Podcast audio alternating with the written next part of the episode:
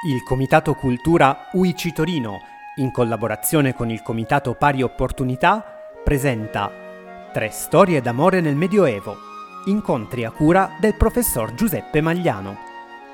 Prima puntata. Eloisa e Abelardo. Registrazione dell'incontro trasmesso in diretta Zoom il 7 aprile 2021. Buonasera a tutti. Eh, vi dico brevemente che cosa intendo fare in questi tre incontri, un po' le regole di ingaggio, dopodiché inizio con la storia di oggi pomeriggio. Allora, io ho pensato di presentarvi tre storie d'amore, tutte appartenenti al basso medioevo, vale a dire tra il 1100 e il 1230 per capirci. Sono tre storie d'amore con diversi protagonisti. La prima è la storia famosa, direi, di Abelardo e di Eloisa. La seconda storia è quella altrettanto, forse più famosa, di Paolo e Francesca. La terza, infine, è la storia più intrigante, più complessa, forse più indecifrabile la storia d'amore di Dante e Beatrice, tenendo anche conto che noi quest'anno celebriamo i 700 anni dalla morte di Dante, quindi anche un omaggio al nostro grande poeta. Un altro elemento che voglio dirvi, poi mi introduco nella storia di Belardo e Luisa, è che io darò molto spazio alla lettura cioè io parlerò, certamente preserò, presenterò, cercherò di ambientare queste storie perché a leggerle così è difficile comprenderne talvolta il senso. Però poi darò spazio alla lettura, visto che noi abbiamo, soprattutto in questa prima storia, molto materiale, lettere scritte direttamente da Abelardo e da Eloisa. Bene, inizio. Inizio col dire che la storia di Abelardo e di Eloisa risale a molti secoli fa. per l'esattezza 900 anni fa, vale a dire 850, vale a dire il XII secolo, vede questi due protagonisti di una storia d'amore che segnò profondamente il secolo e i secoli successivi. E vi dico subito che il XII secolo è un secolo di importanza strategica per l'Occidente. È un'età importante in cui inizia la famosa rinascita medievale, dopo i cosiddetti secoli bui dell'Alto Medioevo una rinascita che si spinge addirittura fino all'umanesimo e al rinascimento. Quali furono gli elementi di questa rinascita? Beh, fioriscono le città.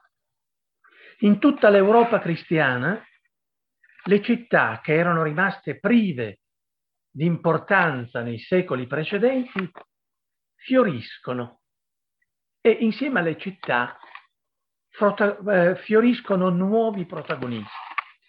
Sicuramente rifiorisce, anzi fiorisce, nasce e fiorisce la borghesia. Vale a dire quel ceto sociale che abita le città, che promuove commerci e che insieme ai commerci promuove l'economia, l'economia mercantile, promuove il denaro con tutto ciò che attornia in genere il denaro, vale a dire i cambiavalute, le banche, i mercati. Insieme alle città e alla borghesia fiorisce ciò che sta attorno alle città, ciò che dà da mangiare alle città, vale a dire l'agricoltura. Fiorisce anche l'agricoltura con le nuove tecniche E questo fiorire dell'agricoltura tiene lontano dalle città lo spettro della fame. E insieme al fiorire di tutti questi elementi c'è l'incremento demografico. È ovvio, quando si comincia a star bene, stiamo parlando di secoli distanti da noi, quando si comincia a star bene e quindi si migliora nella pulizia, nell'alimentazione, nella convivenza, c'è anche l'incremento demografico. E tenete conto che questo incremento demografico durò fino alla peste nera, fino alla peste del famoso 1348, dove l'Europa fu spopolata, altro che Covid odierno. Pensate che nella sola Firenze la peste nera distrusse decine e decine di migliaia di cittadini nella sola Firenze nello stesso anno. Si parla addirittura del 45% della popolazione morta di peste nera. Ma torniamo al 1200. Io credo che il fiore più bello, perlomeno legato all'incontro odierno, è il fiorire della cultura, il grande risveglio della cultura. Notate bene. Attenzione, audio ora riattivato, barra del menu zoom per spostarvi preme. Si tratta sempre di una cultura cristiana. La teologia è sempre la materia centrale. Qui non bisogna avere ambiguità. Ciò di cui parliamo è l'Europa cristiana. Però avviene qualcosa di nuovo all'interno della teologia cristiana si va affermando cioè la dialettica. E notate bene che il più grande protagonista di questa svolta nel secolo XII è proprio Pietro Abelardo. Che cos'è la dialettica? È il gusto dell'indagine spregiudicata, il riconoscimento cioè del valore della ragione e questo fa sì che nascano nuove scuole. Queste nuove scuole non nascono più nei monasteri, non nascono più nelle abbazie, ma nascono vicino alle cattedrali, ovvero nel cuore delle città. Perché ogni città, come ben sappiamo, cercò di avere la cattedrale più bella. E il XII secolo significa anche la fioritura delle grandi cattedrali. Vi faccio alcuni nomi. Notre-Dame de Paris, la cattedrale di Chartres, la cattedrale di Bourges, di Noyon, di Saint-Denis, la cattedrale di Colonia. Non siamo solo in Francia, siamo anche in Germania. Cioè la fioritura delle cattedrali segna le città dell'Europa cristiana e nelle scuole cattedrali si afferma una nuova figura e Abelardo sarà la figura più famosa di tutto il XII secolo, vale a dire la figura del maestro, del magister, che non è solo più il lettore, cioè colui che commenta la Bibbia, con i suoi commentari scritti, ma è colui che mette in discussione il testo biblico, vuole approfondirlo, vuole discuterlo, per cui nasce il libero dibattito, nascono le discussioni accese che fanno circolare aria nuova all'interno della teologia. Fiorisce il libero pensiero. Ecco, questa è la rinascita culturale della teologia e della filosofia occidentale. Ma accanto alla fioritura della teologia e della filosofia voglio soltanto citarvi per farvi capire la grandezza di questo secolo è il fatto che questo amore reale, storico di Abelardo e di Eloisa si inserisce dentro un amore che ci viene narrato dalla poesia trovadorica. Pensate ai grandi poeti trovador, trovatori dell'Aquitania, della Provenza. Pensate a quel poe, poeta trovadorico che è Guglielmo IX di Aquitania, a Geoffrey Rudel, con l'idealizzazione della donna, il culto della dama, il cavaliere che si mette al servizio della stessa dama. E accanto alla poesia trovadorica noi abbiamo i grandi romanzi cortesi, quelli che fondano il codice dell'amore cortese, vale a dire i romanzi bretoni, i romanzi arturiani, chi non ha sentito parlare di Tristano Isotta, di Lancillotto e Ginevra, di Perceval e la ricerca del Graal. I romanzi, cioè scritti, riscritti dal grande Chrétien de Troyes. Vi cito queste poesie, questi testi, che sono poi romanzi, perché il tema centrale è l'amore, l'amore tra l'uomo e la donna un amore che viene trattato in vari modi, con temi che resteranno per sempre scritti nella memoria occidentale. E dentro questa poesia e dentro questo romanzo compare una storia che non è un romanzo, è una storia vera, di cui abbiamo testimonianze dirette la storia di Abelardo e di Eloisa. Vediamo brevemente i personaggi. Chi è Pietro Abelardo?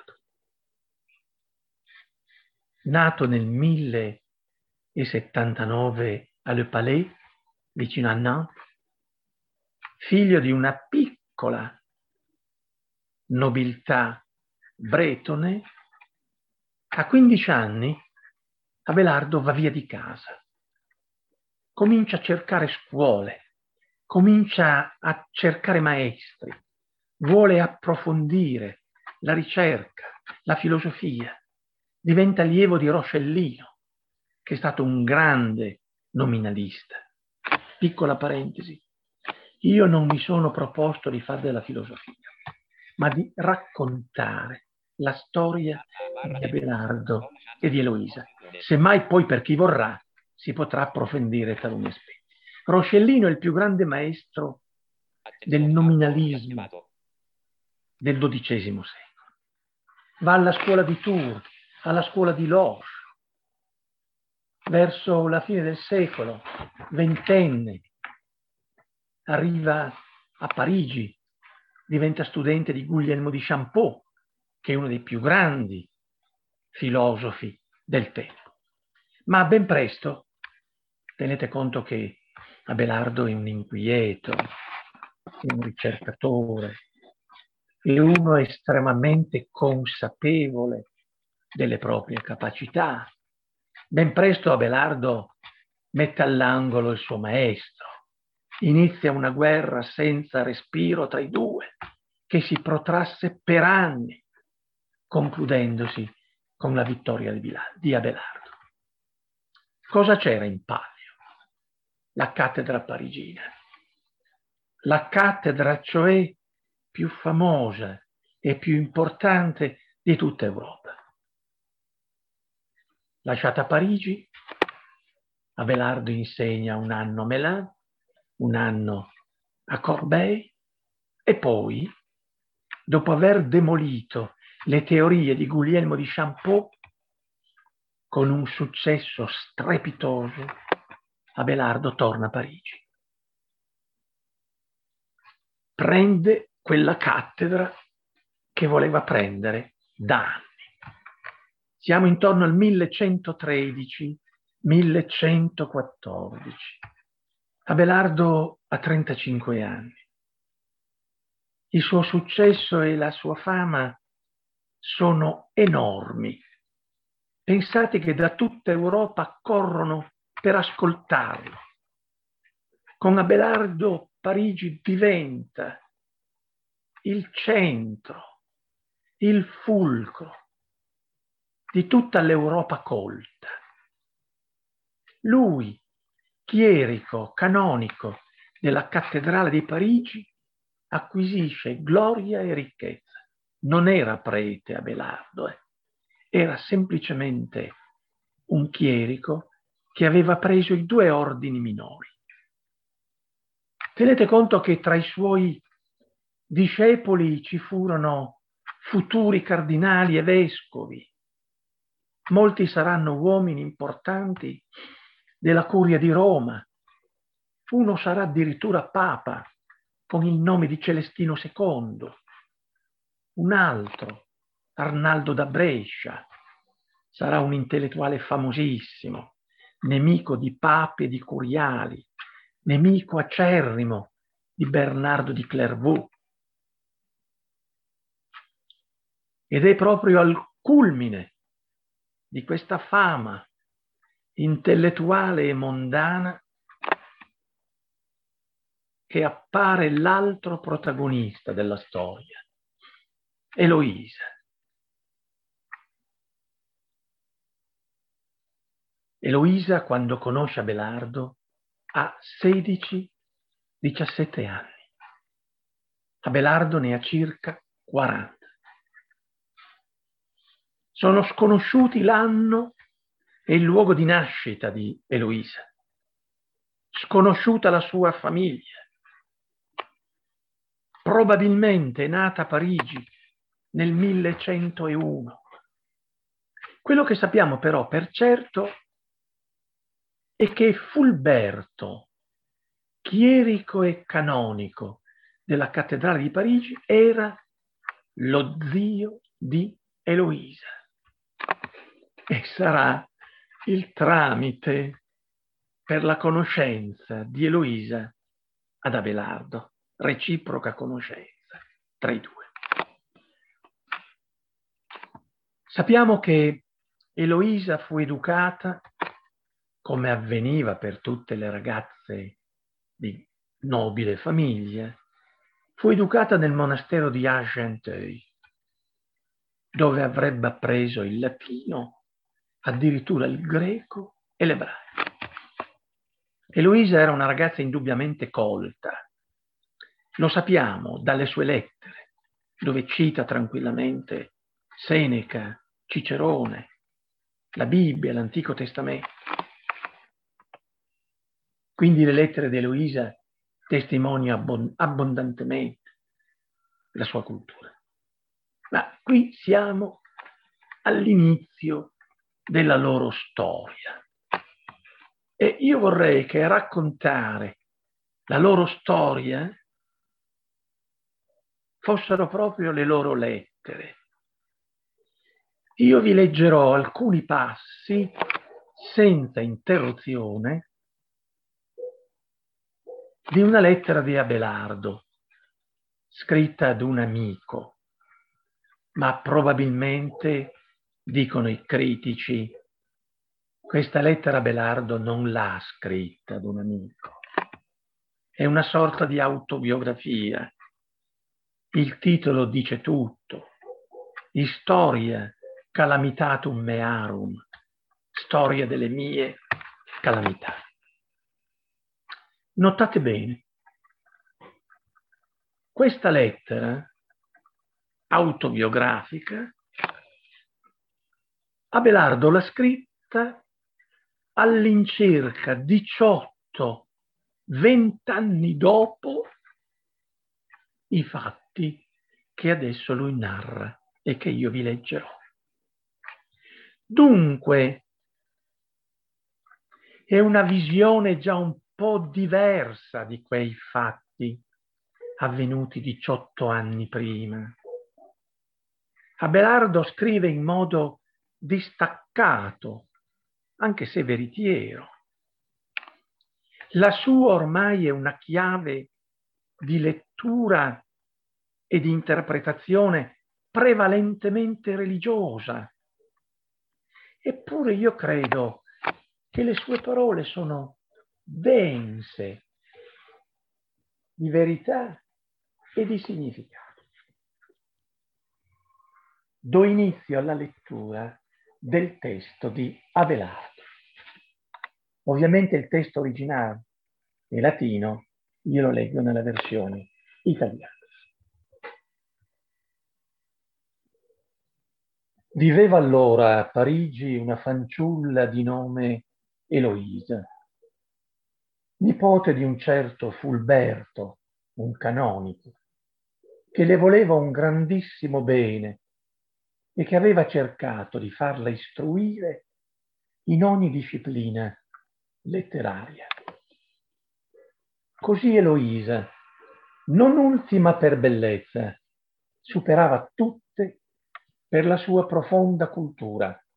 Anzi, proprio questa sua dote, tanto rara nelle donne, le conferiva una particolare attrattiva e le aveva già dato una certa fama in tutto il regno. E qui arriva a raccontare di sé Abelardo.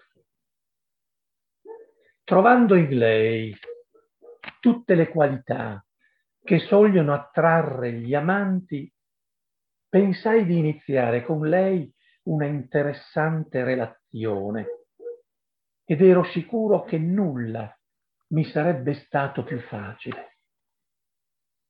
Avevo allora una tale fama e un tale fascino, anche in considerazione della mia giovane età, aveva 40 anni, che a qualsiasi donna mi fossi degnato di offrire il mio amore, non avevo timore di riceverne alcun rifiuto. Tutto preso Dall'amore per questa fanciulla studiai il modo di avvicinarla e di intrecciare con lei rapporti quotidiani e familiari per rendermela amica, in modo da indurla più facilmente a cedermi. Per arrivare a questo mi misi a contatto con suo zio Fulberto, e per mezzo di alcuni amici comuni ottenni di farmi ospitare a pensione nella sua casa, che era molto vicina alla scuola. Non facevo questione di prezzo e adducevo come pretesto il fatto che il pensiero di dovermi occupare personalmente di una casa nuoceva i miei studi e mi costava troppo. Fulberto era molto avido di denaro e per di più desiderava moltissimo che sua nipote si perfezionasse negli studi letterari. Puntando su queste due cose, non mi fu difficile convincerlo e ottenni quello che desideravo. Il denaro gli piaceva e lo lusingava sapere che sua nipote avrebbe potuto trarre giovamento dalla mia presenza. Salto al testo successivo. Con il pretesto dello studio pensavamo solo al nostro amore, Abelardo ed Eloisa, e inoltre le cure scolastiche ci offrivano quella solitudine che l'amore sempre richiede. Aprivamo i libri, ma si parlava più di amore che di filosofia. Erano più i baci che le spiegazioni. Le mie mani correvano più spesso al suo seno che ai libri. Nel nostro ardore passammo per tutte le fasi dell'amore. E se in amore si può inventare qualcosa di nuovo, noi lo inventammo. E il piacere che provavamo era tanto più grande perché noi non lo avevamo mai conosciuto e non ci stancavamo mai. D'altra parte, a mano a mano che mi lasciavo portare dalla passione, avevo sempre meno tempo per i miei studi di filosofia e trascuravo anche la scuola.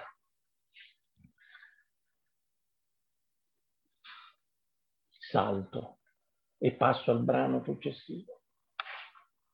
Quale dolore provò lo zio scoprendo la cosa. Quanto soffrirono i due innamorati nel vedersi separata. Separati, quanta vergogna provai, quanto soffrii al pensiero della povera fanciulla e che tempesta di tristezza patì ella stessa al pensiero del disonore che mi era caduto addosso. Passo successivo. Non molto tempo dopo, Eloisa si accorse di essere incinta. Subito me lo scrisse, piena di gioia e di entusiasmo, domandandomi che cosa dovesse fare. Così una notte, mentre suo zio era assente, secondo un piano che avevamo studiato insieme, la rapì dalla casa di Fulberto e la condusse in tutta fretta nel mio paese natio, a Le Palais, in Bretagna, dove rimase ospite di mia sorella, finché diede alla luce un bimbo cui pose il nome di Astrolabio. Qui sospendo il, la lettura per riprendere il racconto. Ovviamente potete immaginarlo. La storia di Abelardo, la storia d'amore di Abelardo e di Eloise, adesso prosegue seguendo delle cadenze drammatiche. Lo zio di Eloisa, Fulberto, quando scopre la fuga della nipote, è quasi impazzito, scrive Abelardo. Abelardo l'ha girato. La sua adorabile nipote è lontana con il bambino strolabio. Allora, a questo punto, Abelardo decide di andare a trovare lo zio di Eloisa, va e gli promette un matrimonio riparatore. Abelardo avrebbe sposato Eloisa e questa promessa sembra placare lo zio. Notate che Abelardo aveva i due primi ordini minori e quindi poteva tranquillamente sposare Eloisa anche secondo il diritto canonico. Ma Eloisa non è d'accordo per il matrimonio e per due motivi. E lo stesso Abelardo a spiegarlo. Primo motivo. Innanzitutto perché un rapporto legittimo imporrebbe limiti e inconvenienti al maestro Abelardo. E qui devo una spiegazione. In quel periodo storico il magister doveva dedicarsi per vocazione totalmente allo studio. Perciò il matrimonio era considerato oppositivo a tale dedizione totale. Ma voglio leggervi quello che scrive Abelardo perché è curioso. Abelardo cioè sembra riferire l'opposizione della stessa Eloisa. Leggo. Che rapporto può esserci tra l'attività accademica e la vita familiare, tra la cattedra e una culla, tra un libro o un quaderno o una conocchia, tra uno stilo e una penna e un fuso. Pensi che ti riuscirà facile? Qui Abelardo che riporta le obiezioni di Eloisa, eh? mentre sarai tutto intento allo studio delle sacre scritture e della filosofia, sopportare i vagiti dei bambini o le nenie delle nutrici che cercano di farli tacere, o l'andare e venire dei domestici e delle domestiche. E chi può sopportare la nauseante e continua sporcizia dei neonati? Vi faccio un po' entrare anche nella mentalità del XII secolo. Ma c'è un secondo motivo per cui Eloisa non è d'accordo. Ed è un motivo davvero interessante che ci illumina sulla mentalità del XII secolo. Qual è questa motivazione? Nella lettera che Abelardo scrive riporta l'opinione di Eloise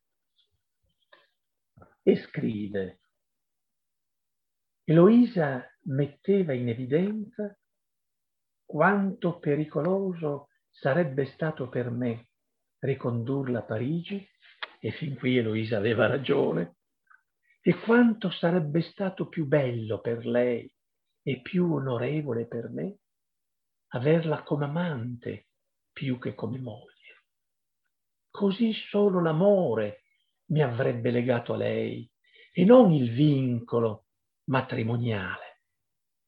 Inoltre, diceva, dopo ogni periodo di separazione, la gioia di stare insieme sarebbe stata più grande proprio perché più rara. E qui vi devo una spiegazione che è molto importante, perché ci aiuta a capire sia questo amore, sia l'amore poi di Paolo e Francesca, sia l'amore poi di Dante e di Beatrice, perché nel basso e medioevo, perlomeno, perlomeno per due o tre secoli, il matrimonio era soprattutto un contratto, nel quale prevalevano gli aspetti patrimoniali, di prestigio, di convenienza. Amore fa rima con patrimonio, matrimonio fa rima con patrimonio. E l'amore col matrimonio non c'entra, secondo il codice cortese e secondo gli abituali matrimoni di quel periodo. Il contratto matrimoniale veniva discusso e stipulato tra persone diverse dai contraenti, soprattutto concordato dai parenti dei futuri sposi, quando questi erano ancora in giovanissima età. E poi il matrimonio veniva concordato indipendentemente dalla volontà dei contraenti. Certo, l'amore dei coniugi, tra i coniugi, poteva anche sbocciare, ma era una scommessa e soprattutto non era il fondamento del loro legame. Nemmeno la Chiesa in quel periodo riteneva necessario alla vita matrimoniale l'amore. Questo vi può far capire l'opposizione di Eloisa. Ma in realtà, da ciò che noi poi sappiamo, dalla lettera stessa di Abelardo, i due si sposano di nascosto, alla presenza solo dello zio e di alcuni amici. Ma successivamente, e qui c'è la seconda fuga, Eloisa verrà portata nel monastero di Argenteuil, dove era stata educata. Il bambino astrolabio viene affidato alla sorella di Abelardo e allora, dinanzi alla fuga della nipote, Fulberto si vendica, pensando che Abelardo volesse sbarazzarsi di Eloisa. E vi leggo questo passo drammatico. A questo punto lo zio Fulberto e tutti i suoi parenti pensarono che io mi fossi fatto bezze di loro e che, avesso, e che avessi messo Eloisa in monastero per sbarazzarmene più facilmente.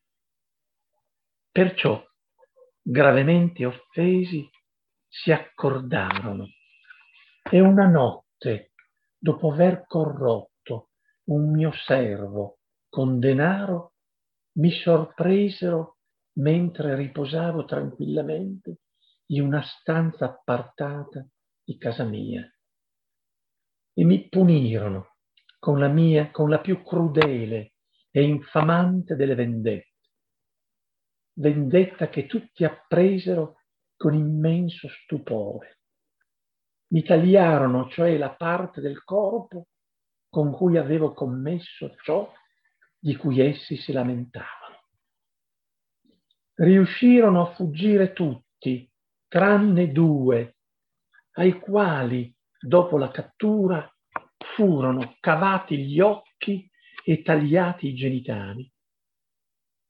Uno di essi era proprio il servo, che pur essendomi particolarmente affezionato, si era lasciato indurre al tradimento per cupidigia di denaro. Come vedete, si tratta di una scena lugubre, notturna, mi verrebbe da dire quasi romantica, no? forzando i limiti temporali. E qui c'è la separazione di Abelardo di Eloisa. Eloisa resta nel monastero di Argenteuil e la sua strada resta segnata Abelardo continuerà a insegnare, ma entrerà in un monastero. Abelardo scrive,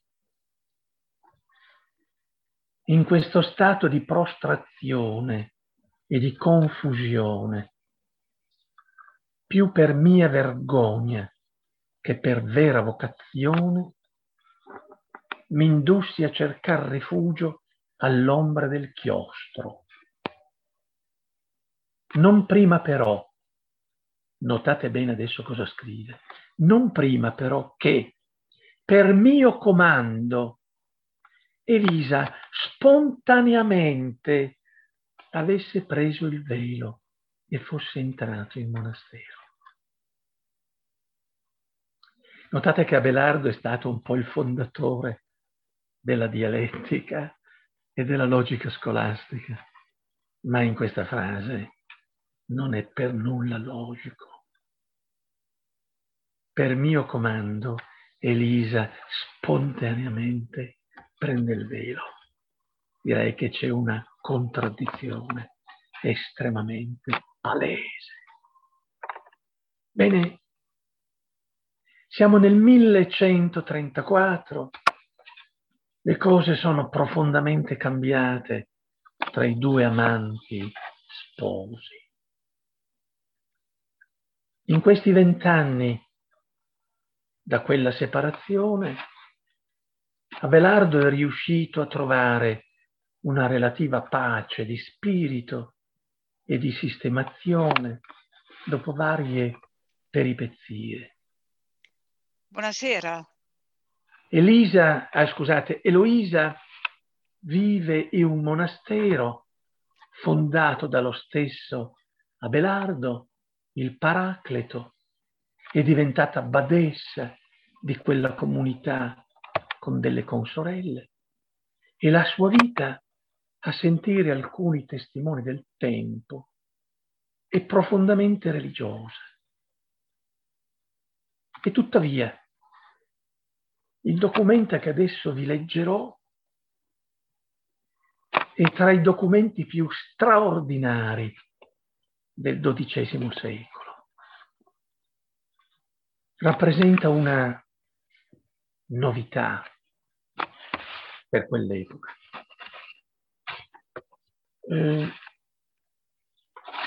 io ve lo leggo, è la lettera di Eloise, la lettera che Luisa scrive ad Abelardo, dopo che Abelardo ha fatto uscire questa storia delle mie calamità, no?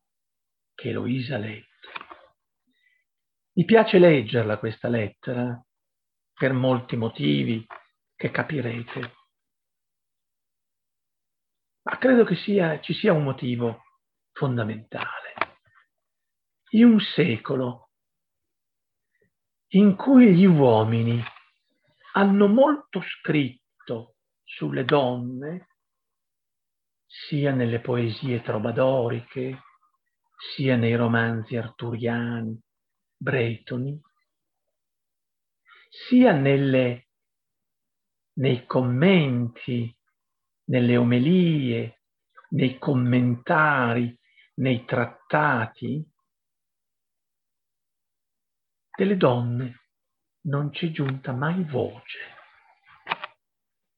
Di loro è stato scritto molto, ma loro non hanno mai parlato o scritto. O ciò che hanno scritto non è giunto a noi. Ebbene, a noi ci appare straordinaria questa lettera di Eloise. È una lettera unica, è una voce unica e soprattutto la voce di una donna che è monaca da vent'anni. Ma voi vedrete che questa lettera non è la lettera di una monaca è la lettera di una donna che è ancora innamorata.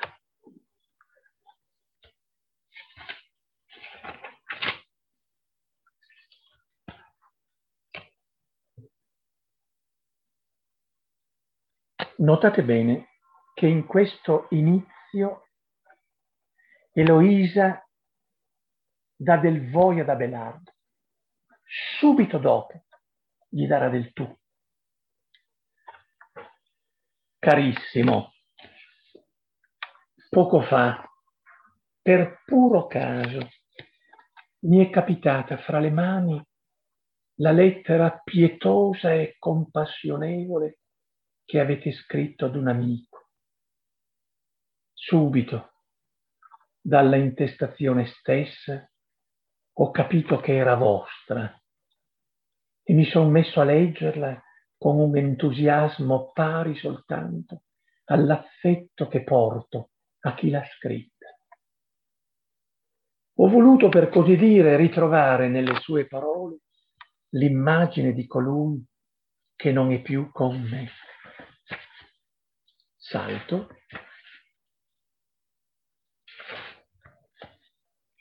Tu sai, mio caro, e lo sanno tutti, quel che ho perduto perdendo te. Tu sai quel che ha voluto dire per me la terribile vicenda, ormai nota a tutti, che insieme a te ha strappato me a me stessa. E sai come il modo in cui ti ho perduto mi abbia fatto soffrire più della perdita stessa. E allora, quanto maggiore è la causa del mio dolore, tanto più efficaci devono essere anche i rimedi e devi essere tu a porgermeli e non altri, perché tu solo, tu che sei la causa del mio dolore, tu solo puoi aiutarmi. Notate questo altro brano. In te ho cercato e amato solo te Dio mi è testimone. Ho desiderato te, non i tuoi beni o le tue ricchezze. Non ti ho chiesto patti iniziali, né dote alcuna. Non ho voluto soddisfare la mia volontà e il mio piacere, ma te e il tuo piacere lo sai bene.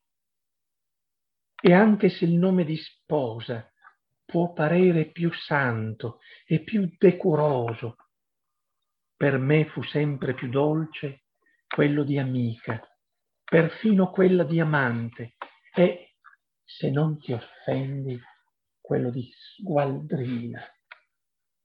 Chiamo Dio a testimone. Se Augusto stesso, Signore dell'universo, si fosse degnato di chiedermi sposa, e se mi avesse offerto il dominio perpetuo sul mondo, mi sarebbe sembrata cosa più dolce e più bella essere considerata una prostituta qualsiasi e stare con te, piuttosto che essere un'imperatrice con lui.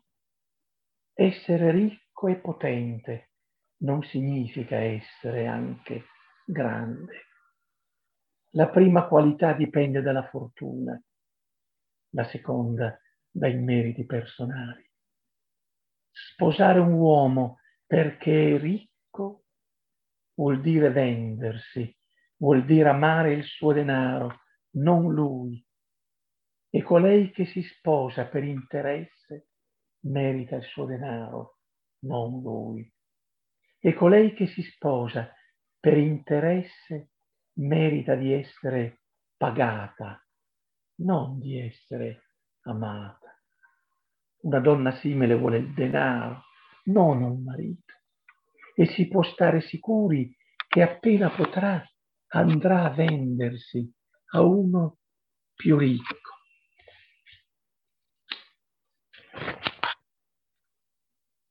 Proseguo.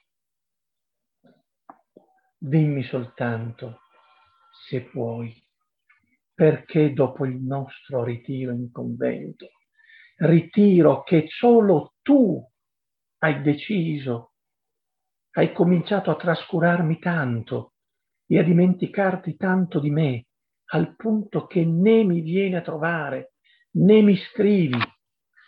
Rispondimi, ti prego, se puoi, altrimenti sarò costretta a dire io quello che penso, o meglio, quello che ormai tutti sospettano. I sensi e non l'affetto ti hanno legato a me. La tua era attrazione fisica, non amore. E quando il desiderio si è spento, con esse sono scomparse anche le, tutte le tue manifestazioni d'affetto con cui cercavi di mascherare le tue vere intenzioni. E questa, amore mio, non è la mia opinione, ma l'opinione di tutti, non sono io che penso così, ma tutti. È una cosa di pubblico dominio. Salto ancora. Perché tu sai bene che ho accettato di, sac- di sacrificare la, la mia giovinezza nell'austerità della vita monastica, non per vocazione, ma solo per ubbidire a un tuo preciso ordine. E ora aggiudica pure tu a che cosa mi è servito tutto ciò, se tu non mi degni neanche di una parola. Sta pur sicuro che da Dio non mi aspetto alcuna ricompensa, perché so che per amore di Lui finora non ho fatto assolutamente nulla.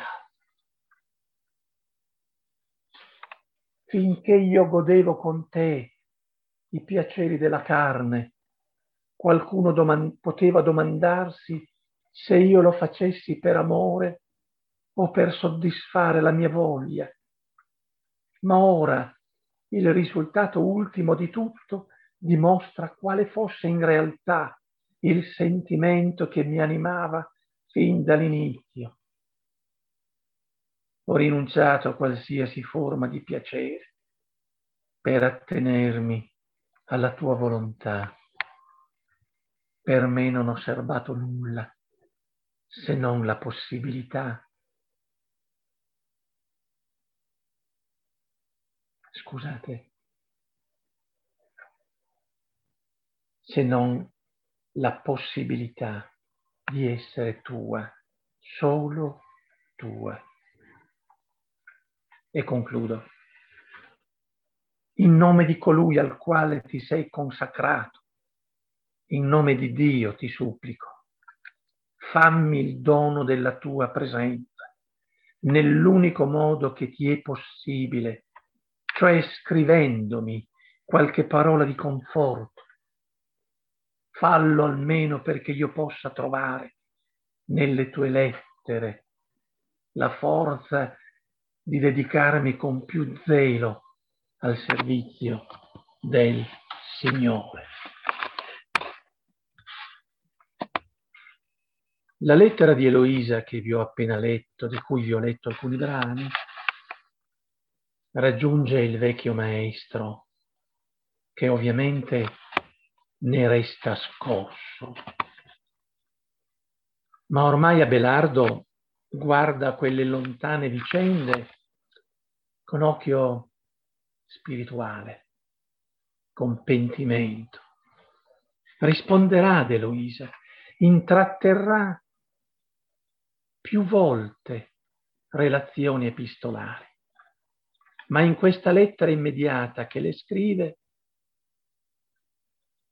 ricorderà ad Eloisa quegli anni lontani, ma dirà che ormai scorge in Eloisa una sorella carissima in Cristo. Prima di concludere questa storia d'amore, vorrei ricordarvi, vorrei dire che Eloisa non dimenticò mai il figlio Astrolabio. Sappiamo da alcune lettere scritte a Pietro il Venerabile, abate di Cluny, che Eloisa raccomandò questo suo figlio volle più volte che Pietro intervenisse a favore del figlio e sappiamo che Pietro, il venerabile, intervenne con il suo prestigio, con il suo potere. Abelardo morirà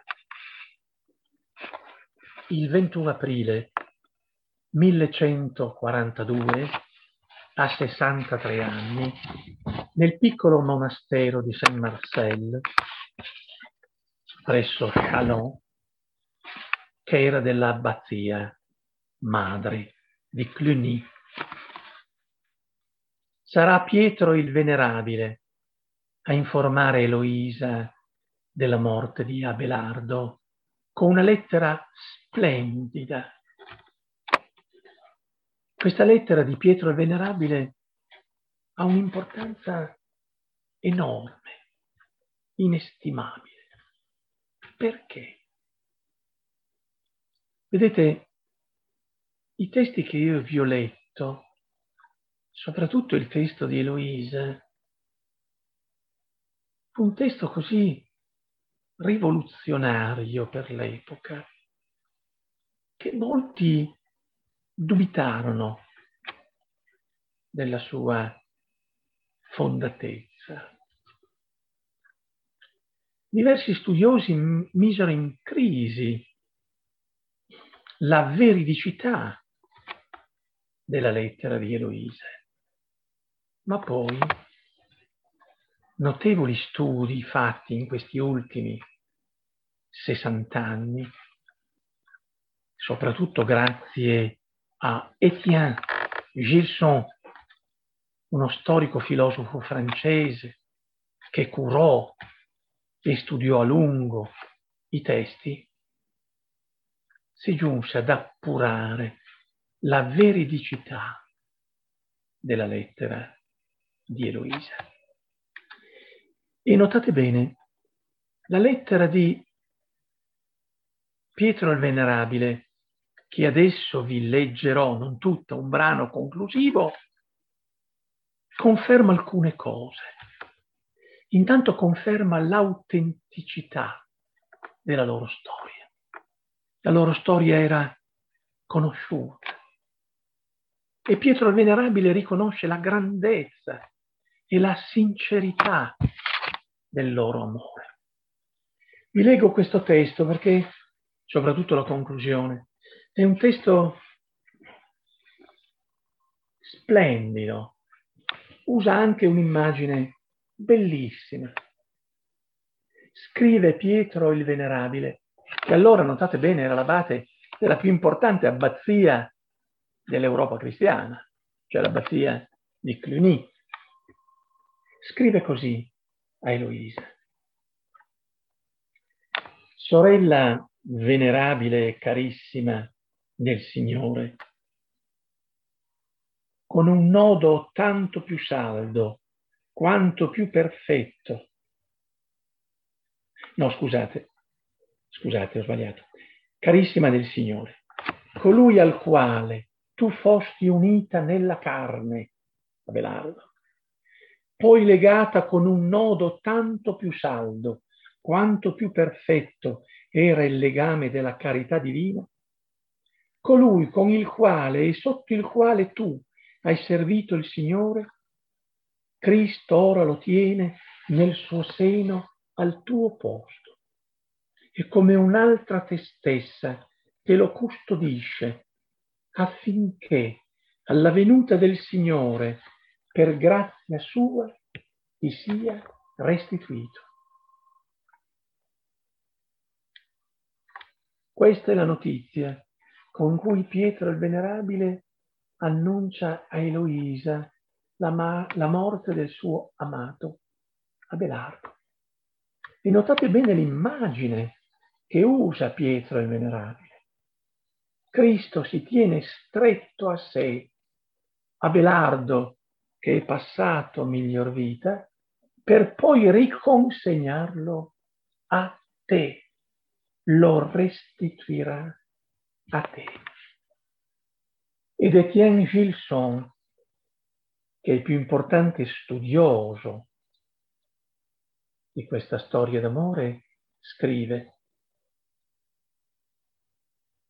se c'era un Dio che quella badessa ostinata, ribelle e come murata nel suo dolore non poteva rifiutare di amare, era quello che le custodiva il suo Abelardo per lei e al suo posto, al fine di restituirglielo, di renderglielo un giorno e per sempre. Eloisa morirà come badessa nel monastero del Paracleto alla stessa età del suo sposo, 63 anni, ma 22 anni dopo, esattamente il 16 maggio 1164. Dopo varie vicissitudini e spostamenti, Abelardo ed Eloisa riposano l'uno accanto all'altro, all'altra, nel cimitero di Père Lachaise a Parigi. Io a questo punto avrei concluso il mio racconto e naturalmente se ci sono domande ovviamente rispondo. Prego. Grazie. A voi. Grazie professore. Chiedo se qualcuno vuole intervenire e chiedere qualcosa o approfittate. Mm?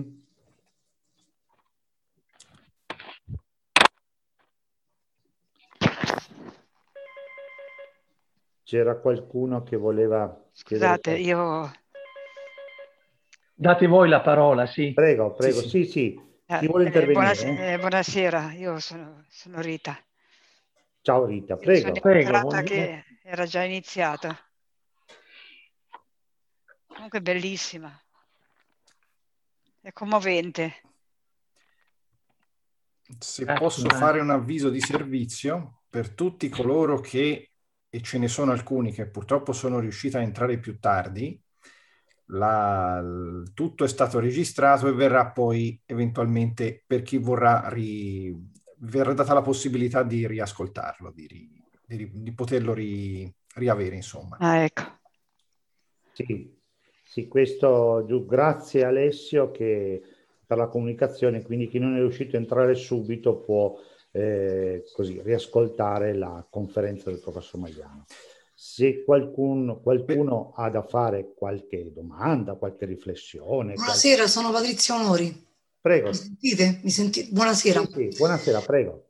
Innanzitutto grazie per questo momento e complimenti per la lettura, per la performance, grazie mille. Racconto molto bello che mi ha portato indietro di qualche anno. Eh, mi ha portato indietro di qualche anno perché quando ero solo un adolescente studiavo in istituto e eh, ho avuto, mh, mm, insomma, ho frequentato le suore. Una di queste suore mi ha detto che mi ha confidato e mi è rimasto questo racconto che lei era stata praticamente lasciata dal suo fidanzato e poi era diventata suora, però che ancora ne soffriva. E quindi io ho riflettuto e ho detto chissà quale sofferenza questa suora ha dentro di sé. Eh, è diventata suora e tutti le dicevano che eh, faceva la, la, vita bella, tranquilla, però mi diceva le persone non sanno la sofferenza interiore che ho. E proprio lei mi diceva speriamo che un giorno incontrerò questa persona nell'aldilà e questo mi ha proprio portato a riflettere questo, questo racconto e mi chiedo, insomma, io credo che ognuno dovrebbe avere il coraggio di, di affrontare le situazioni perché non, non, si può vivere una vita comunque in sofferenza, eh, nonostante sa, poi sia diventata suora, sia, eh, era anche una brava, una brava suora, però si vedeva proprio, si percepiva, la si percepiva la tristezza interiore che aveva. Ecco questo, grazie, buonasera, scusate. Grazie per la tua testimonianza, grazie mille. Grazie. C'è Giorgio Osti che ha alzato la mano. Sì, grazie. Buonasera, professore. Volevo eh, Dunque, a me è piaciuta molto la, la figura di Eloisa, è veramente una, una, grande donna. Se pensiamo appunto che eh, dice tutte queste cose nel 1100, ma si potrebbe, si potrebbe tranquillamente pensarla ai giorni nostri, diciamo, una, una, una persona così, con questi pensieri, con queste riflessioni, eccetera. Io eh, le volevo chiedere questo, gentilmente, se c'è un testo che mi può consigliare per l'approfondimento. Grazie. Dunque, eh, provo a rispondere. Ma io credo che, eh, credo che la soluzione migliore, il consiglio migliore che posso darvi e di rivolgervi ad una biblioteca pubblica e di chiedere in prestito le lettere di Abelardo e di Eloisa. Mm. Io credo che sarebbe il modo migliore per entrare nel corpo vivo di queste lettere. Vi dico subito che io vi ho letto diciamo, i passi più significativi di questa storia d'amore. Poi vi sono anche altre lettere dove invece Abelardo è più squisitamente teologo, e questo è chiaro. Eh, vi sono delle lettere di Abelardo dove è esplicito il richiamo delle proprie riflessioni teologiche e anche filosofiche o riferite al monastero del Paraclito che lo stesso Abelardo aveva fondato. Però io credo che al di là eh, di queste lettere non ci possa essere nulla di meglio, perché tutto il resto, tutto il resto fa contorno, capite? Perché la storia sta lì dentro. Quindi se voi prendete da una biblioteca la storia delle lettere, o meglio, le lettere di Abelardo e di Eloisa, se avete pazienza di leggere un po' l'introduzione, e allora lì vedrete anche, come dire, la storia con le date e i riferimenti. Ma poi nelle lettere nella storia autobiografica di Abelardo e poi soprattutto nella prima lettera, la prima lettera che Eloisa scrive, voi avete il compendio di questa storia che io giudico splendida per la testimonianza che ci offre, ecco, e che ci fa capire le mentalità dell'epoca, ma ci restituisce anche una voce così straordinaria. E guarda caso, questa è la voce di una donna. Non so se le ho risposto. Ma... Sì, certo, la ringrazio. Grazie, eh. Senz'altro. Luisa Ferrero adesso ha alzato la mano. Ciao a tutti e volevo ringraziare. Non ho domande da fare perché il professore è stato completamente esaustivo, però volevo solo ringraziarlo sia per la competenza, professionalità, ma anche proprio per la passione che ha reso il tutto così affascinante. Sono molto interessata a tutti e tre gli incontri, mi dispiace solo che per il 21 dovrò attrezzarmi con l'ubiquità perché c'è anche il corso sull'arte e quindi purtroppo è concomitante proprio alla stessa ora, organizzato credo da Cristian Bruno con l'Unione. Quindi mi spiace solo per questo problema del 21 che insomma vedrò come fare. Per il resto ringrazio ancora tanto il professore per la sua passione e la sua professionalità. Grazie a lei. Grazie. E c'è ancora qualcun altro? Al momento no, non mi sembra. Chi telefonicamente volesse, eh, con asterisco 9 può alzare la mano e con asterisco 6 poi può riattivarsi l'audio. Ok. Se non nessuno, c'è nessuno, io direi a questo punto eh, che lascerei libero il professor Magliano ringrazio eh, proprio per questa splendida eh, conferenza perché è stato veramente molto molto interessante, ma poi dalle sue conferenze io, che ho, noi, alcuni di noi che hanno già seguito in sede traspare proprio questa grande passione e ci coinvolge, cioè e ci coinvolge e noi siamo, proprio rimaniamo molto attenti, ecco, perché proprio riesce ad attrarre, quindi bravissimo sotto questo, questo profilo veramente e per quello che ci piace molto. Io ringrazio... Non so se mi sentite ancora, io vi saluto perché è andato, via, è andato, via, il video. Va bene, grazie professore, la ringrazio Alla prossima. e ringrazio tutti i partecipanti e do l'appuntamento come concordato il 21, che abbiamo concordato le giornate libere del professore, eh, per il 21 di aprile alle ore 17. Ok? Grazie Andrea, buona serata.